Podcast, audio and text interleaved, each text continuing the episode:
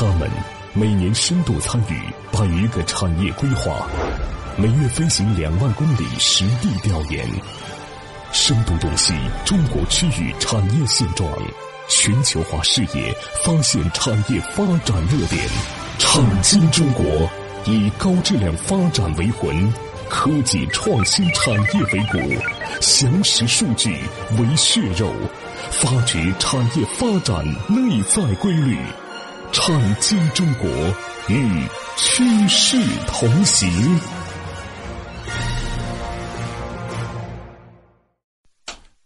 好，欢迎各位来到产业会相会节目之中，我是王宇，我是李佩。啊，李博士上一节目讲了啊，这个有一个叫奥拓的啊，他开了个培训班，后来呢。呃，甚至聚集到了现在我们所知道的一些呃汽车品牌的这些大的创始人，戴姆勒了，迈巴赫了啊，然后大家呢就开启了近代的交通的这么一个传奇的历史。是的，嗯，所以呢，呃，前面讲的都是汽油机啊，对，汽油的啊，在一八八零年的时候呢，在北美的新大陆是吧？嗯，为什么说美国人可以说是德和美啊？嗯，应该来说分别是第二次和第三次的这个奠基人呢，工业革命啊。那就是因为德国人在发动机领域，美国人在电器的领域，对，他们分别有这么一个代表人物，最后啊都分不清究竟是谁是先驱了，是吧？所以呢，我们今天来聊聊啊，在内燃机之外，第一台的电的发动机是个什么样的状况，是吧？我们大家都知道啊，其实这个电流分两种啊，一种叫做恒定电流，对吧？直流电啊，就直流。恒定电流就是强弱方向都不随时间改变的，叫恒定的电流。这个扛把子是爱迪生，对吧？然后呢，这个我们说这个强弱和方向都随时间做周期性变化的呢，叫交流电。交流电呢，其实是生产生活当中用的电都是交流的。但是呢，在特斯拉之前呢，人们用的都是直流的，是吧？那特斯拉呢，在一八八零年的时候啊，发明了世界上第一台交变电流的发动机，嗯，并且在一一八八八年的时候呢，把交变电流引向实际的应用，建立了世界上第一个交变电流电力的传送系统。为什么说发明和应用是两个概念呢？发明是个装置，应用呢，它必须是一个系统。所以最后呢，大家发现他花了九年的时间完成了他这样的一个梦想。这个尼古拉特斯拉，大家一听的名字啊，是一个斯拉夫人。是塞尔维亚裔的美籍的科学家。从那个时候开始，大家发现美国的科技创新永远都是在移民当中开始的。啊，很多人说你这个就是悖论，新印第安人反正也没啥发明，是吧？不能这么讲啊，这个不能种族歧视，是吧？所以在这过程中怎么办呢？啊，所以呢，应该来说呢，这样的一种逻辑呢，最终向人们呢进入到这样的一个叫做电器的这个时代，对吧？但是呢，发电厂里的交流发电机的结构啊，其实比实验室的要复杂的多，是吧？因此呢，后来又诞生了一系列，比如说吸污电器啊，啊这样的一些这个逻辑，是吧？你比如说这个发电机，是吧？刚才这个前面的节目也说过了，对吧？奥拓的一家企业叫道一茨吧，嗯，道一茨是不是最大的这个本事就是生产发电机的技术，是吧？所以最后呢，他没有交叉，没有说谁发明了一个就不让干其他事儿。也不能说我发明了新的，老的就不要；也不能说这是美国，这是德国的，大家没有边界。所以最后呢，这个发明内燃机的道一磁公司最大的成就是在发电机领域，是吧？嗯。呃，特斯拉现在最大的成就是在汽车领域，电动汽车。所以呢，给大家说一下，它这里面还存在交叉，是吧？啊，所以在这个过程当中呢，应该来说呢，当今的发电机都是这个旋转磁极的这个。发电机，对，那这个呢，给大家说一下啊，主要是这样一个逻辑，什么意思呢？就是一八七几年的时候，内燃机开始有了，嗯，一八八零年呢，美国人发明了电驱动的发动机，到了一八八三年、八四年的时候，汽车上能装上发动机了。那这个时候呢，我们说世界上几大拼图里面比较完美了，但是有一点不完美的，柴油机还没出来，还没出来呢，对吧？大家知道柴油机的这个理论。和这个我们称之为叫做汽油机是不一样的，所以我们经常讲呢，叫迪塞尔柴油机和奥托汽油机，它们的原理是不一样的。嗯，因为呢，一个是代表着柴油，一个是汽油。这迪塞尔是个人的名字啊，嗯，它本身这个名字在德语里就是柴油的意思，是吧？所以在这个过程当中呢，应该来讲呢，它们有很大的不同。那柴油机是什么呢？汽油机要点火，是吧？压燃这个啊，柴油机压燃。第二个呢，柴油机相对稳定，劲也大。对，所以呢，但是呢，柴油机肯定是笨重的。为什么呢？因为你想想看，劲又大又猛，对吧？这个轴又宽，那就大。所以呢，大的用柴油，小的用汽油，是吧？然后柴油呢，相对而言比汽油要稳定。汽油是极不安全的气体啊。是是是。然后呢，非常啊，很多人说那这个还有其他油，还有重油，嗯啊，重油那不得了了，那重油那看着黑乎乎很粘稠。辽宁号，记住啊，嗯，烧的就是重油，是吧？所以在这个过程当中呢，说一下他们用的都不一样，就越小的烧的越浮啊，越大的呢烧的越越越在底层越重啊，是这样一个逻辑。这个下面呢，跟大家聊聊一个话题啊，就是这个叫做迪塞尔这个人。迪塞尔这个人啊，这个名字特别的德国化，鲁道夫·迪塞尔是吧？哇一听这个名字是吧呃，德国人是吧？这个迪塞尔为什么要聊呢？我始终认为迪塞尔这个人的身世要比前几个都有趣儿，拿它做节目可以做很长时间 好，所以说我们看看这个迪塞尔的这个逻辑啊。讲到迪塞尔的时候呢，可能我们要讲到一系列的可能大家耳熟能详啊，但是呢又不一定会有很深记忆的这样的一些人。第一个呢，就是大家知道这个德国二战和一战的时候啊，它的狼群和潜艇特别厉害，对吧？嗯，其实所有的当时的德国的潜艇，可以说是最让人感觉到放心的部件啊，那就是迪塞尔制作的这种船用的柴油机。啊，柴油因为这个柴油机呢，它噪音既小，嗯又比较可靠，所以呢，在那么多条游艇上面，包括全世界所有的潜艇上，我可以明确跟大家讲，都是迪塞尔都是它的，因为它的柴油机特别牛。第二个呢，柴油这个词儿就是迪塞尔，迪塞尔就是柴油，所以呢，它是唯一的一个以人名作为产品名的这么一个牛逼的人，是吧？嗯人家做公司就不错了，是吧？对吧？还做了这个这个。第三个呢。由于在二战的时候，重型的军用卡车、重型坦克动辄四十吨、五十吨，嗯，包括整个军舰越来越重，重了以后呢，对它的整个柴油的需求越来越大。所以毫不隐晦的讲，一战和二战对运输设备、潜艇和军舰和动力总成的需求，造就了整个柴油市场的蓬勃的这样的一个发展。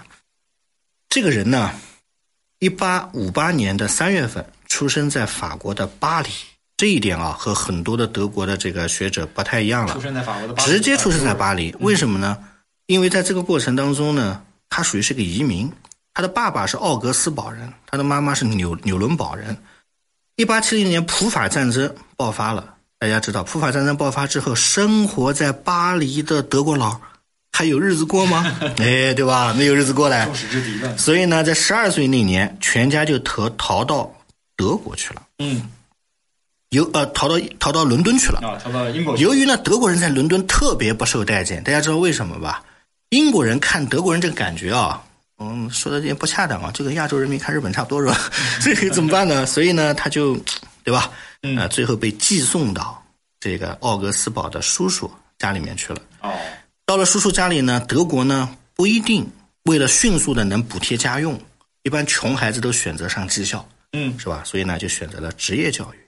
它是德国职业教育到现在都为止十个金光灿灿的代表职业。有人经常讲啊、你为什么要上技校是吧？迪塞尔是吧？谁谁谁？好，那呃，而且迪塞尔大家知道也是一个著名的休闲品牌的服装的这个是吧？啊，这样的一个这个代名词啊。所以呢，在这个过程当中呢，他在职校里边优秀毕业生就会进入到协会工会，工会给他提供奖学金。到了一八七五年，那一年他才多大呢？那年他才十七岁的时候，进入了一个著名的学校，那就是 TUM 什么呢？啊，慕尼黑工业大学。嗯啊，大家听说过慕慕尼黑工业大学，经常听到这所学校。嗯嗯慕尼黑工业大学的机械制造专业，啊，而且他的老师呢叫林德，大家知道这个就变成根正苗红了，是所有发明家里边，我可以明确告诉大家，最根正苗红，是最根正苗红，其实他是捯饬出来的。嗯这哥们儿是呢是上学上出来的被。学出来的。所以呢，在这个过程当中啊，这就是他的这样的一个经历。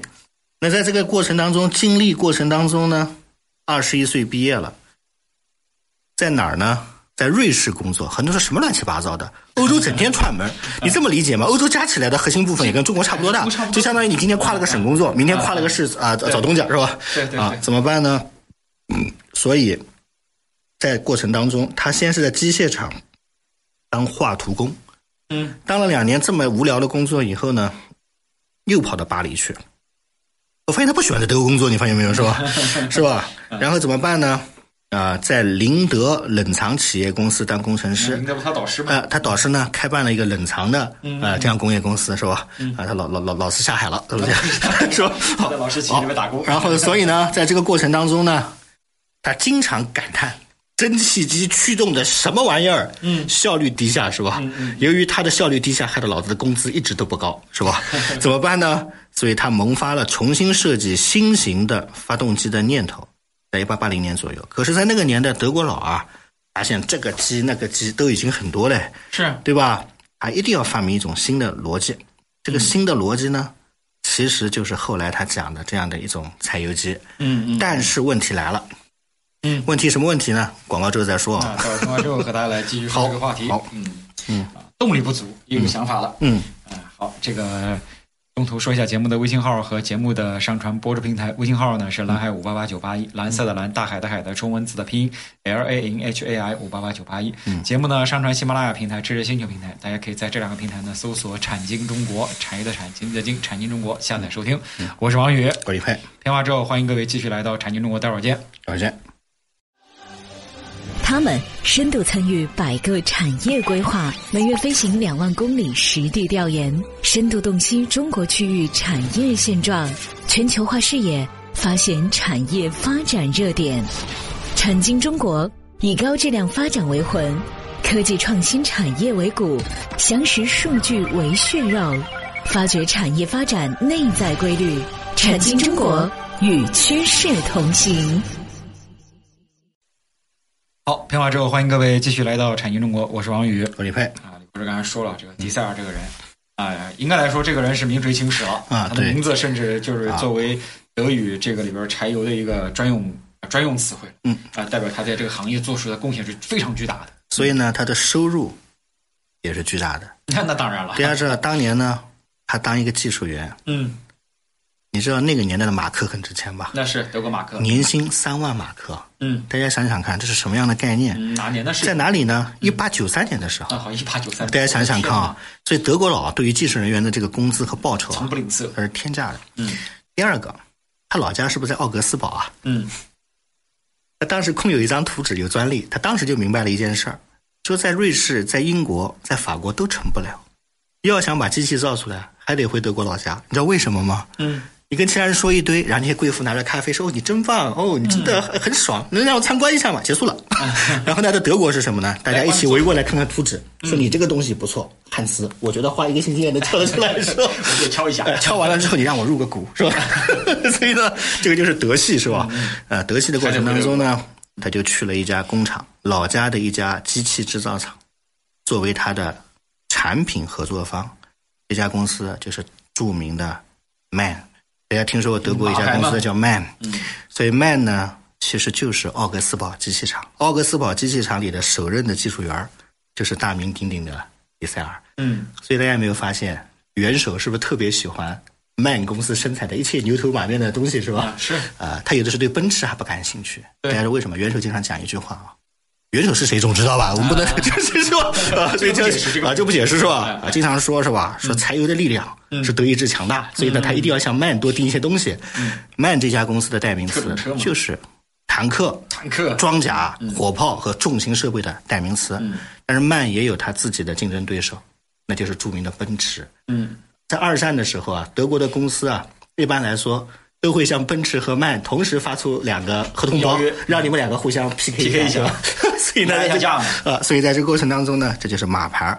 所以马牌的前身奥格斯堡机器厂首任技术员谁呢？迪塞尔。迪塞尔干嘛呢？发明了柴油机。所以马牌到现在为止，它的重型卡车机械柴油机世界一流的是吧？嗯，是的。啊，然后呢，马牌再加上一个德国的莱茵金属或者是克虏伯，就可以去征服世界了。然后一坨一坨一坨在那里说，所以跟大家说一下，反正德意志民族就这些东西是吧？你仔细想想看，就是 蒂森克虏伯最早是造机床的，对啊，然后呢，这个哎马牌呢，他一开始可能造的柴油机的，然后后拼命拼凑凑，哎，大家觉得。好，征服世界去吧。对，凑起来。所以呢，这就是我们讲的这个逻辑。它有什么逻辑呢？迪塞尔呢，代表着压力的代名词。一八九三年做实验的时候，第一次是气缸的压力达到了八十个大气压。嗯，人类记录下来的最高的压力在此之前大概才七十三个大气压。嗯，所以呢，压力是一个好东西，但是立马发生了爆炸，因为他认为材料跟不上，压力太大了。材料跟不上怎么办呢？再和这些金属锻造公司去合作，产生更好的合金或者是钢体，所以这都是一次又一次。为什么压力要大呢？压力大了以后，你的柴油机才有意义啊。嗯，所以在这个过程当中呢，不停的改进，不停的制造。一八九四年的时候，机器没有爆炸，勉强运行了六十四秒的时间。但是这个六十四秒让人类看到了，原来有一种东西在高压之下是能产生这样的压燃的现象，并且能产生这么大的动力。动力动力有多大呢？后来发现为什么炸呢？因为一开始没有冷却，后来是水冷，再到后来风冷。大家记住啊，这几种冷却方法也是在大量的机器里面广泛使用的，嗯，是不是？然后最后，一八九七年，终于开发出了叫迪塞尔发动机原型一号，这就是柴油机的前身。功率是多少呢？大家记个数字啊，十四瓦特。十四瓦特远远超过当时的蒸汽机和奥托那个所谓的发动机。所以呢，对吧？这台机器，德意志科技博物馆一直收藏，这反而认为是人类的一次重大突破。为什么？大家知道吗？因为在如此压力的情况下做了如此多的功，而且它比蒸汽机和奥托的发动机要强悍那么多，让人们觉得可以驱动更大的物体在任何的地方进行游动。这就是我们讲的这样的一个逻辑。由于这个东西的发动机的功率特别大，油耗还来得个低，而且最惨的是什么呢？大家知道吗？用极其劣质的油一点都没问题。大家想想啊，就吃的糙。嗯，拉的马的劲大，嗯，对吧？同时，大家有没有想过，是吧？这哥们还不用发工资，是吧？你没有想过这是什么样的员工，是吧？所以怎么办呢？就在这个过程当中，一群的风投来帮助他来实现他的梦想。大家看到这玩意的时候，比当年的那个什么蒸汽机和奥托的时候省了个多，嗯，因为他们错过了蒸汽机，也错过了奥托，是吧？不能再超过迪塞尔，是吧？错过柴油机，所以呢，这就是我们经常讲的这个柴油机的这个逻辑。所以呢。在一八九七年的时候，就开始有大量的订单，并且当时他一直在想一个问题：说难道就在德国卖吗？德国的竞争太厉害了。那南边的山沟沟里，嗯，有宝马和奔驰，是吧？是啊。呃，然后就把，然后旁边这个又是什么？呃，这个叫做道伊茨工厂，是吧？嗯。哎，好难过，怎么办呢？一九零四年的时候，就跑到新大陆去了。嗯，去美国了。啊，他认为什么呢？他认为美国这帮傻傻家伙，嗯，有钱。买不到好货，嗯，有有没有可能性在这里多拉点单子是吧？对对对。所以一九零四年呢，就跑到美国去了。跑到美国去之后怎么办呢？啊，到美国去寻求各种各样的合作。美国后来我们会讲美国哪家公司啊？其实后来柴油机的。大型的柴油机的这个，在美国，但是德国人呢发明了，所以在这过程当中呢，讨厌他的人巨多无比，是吧？那当然了。啊，为什么呢？第一个，你发明了一个油耗这么低，他妈用劣质油，那发动机还这么大，你让我们奥拓派还活吗？怎么办？是吧？而且那个时候汽车还没有普及，嗯，是吧？所以呢，就没有所以了。下期节目继续跟大家讲啊。所以这个是一个迪塞尔的这个事情。嗯，这个人呢蛮有趣的。第二个，这个人呢性格上有缺陷。嗯。第三个，这个人呢还有很多的叫政治上的不高明。最后呢，也让这个人造成了一系列的困扰。所以呢，我们下期节目来聊聊怎么样是这样一个逻辑啊。好，嗯，好，这个时间关系，最后说一下节目的微信号和节目的上传播出平台。微信号呢是蓝海五八八九八一，蓝色的蓝，大海的海的中文字的拼音 L A N H A I 五八八九八一。节目呢上传喜马拉雅平台和知识星球平台，大家可以在这两个平台呢搜索“产经中国”，产业的产经的经，产经中国下载收听。我是王宇，我是李佩，感谢各位收听，再见，再见。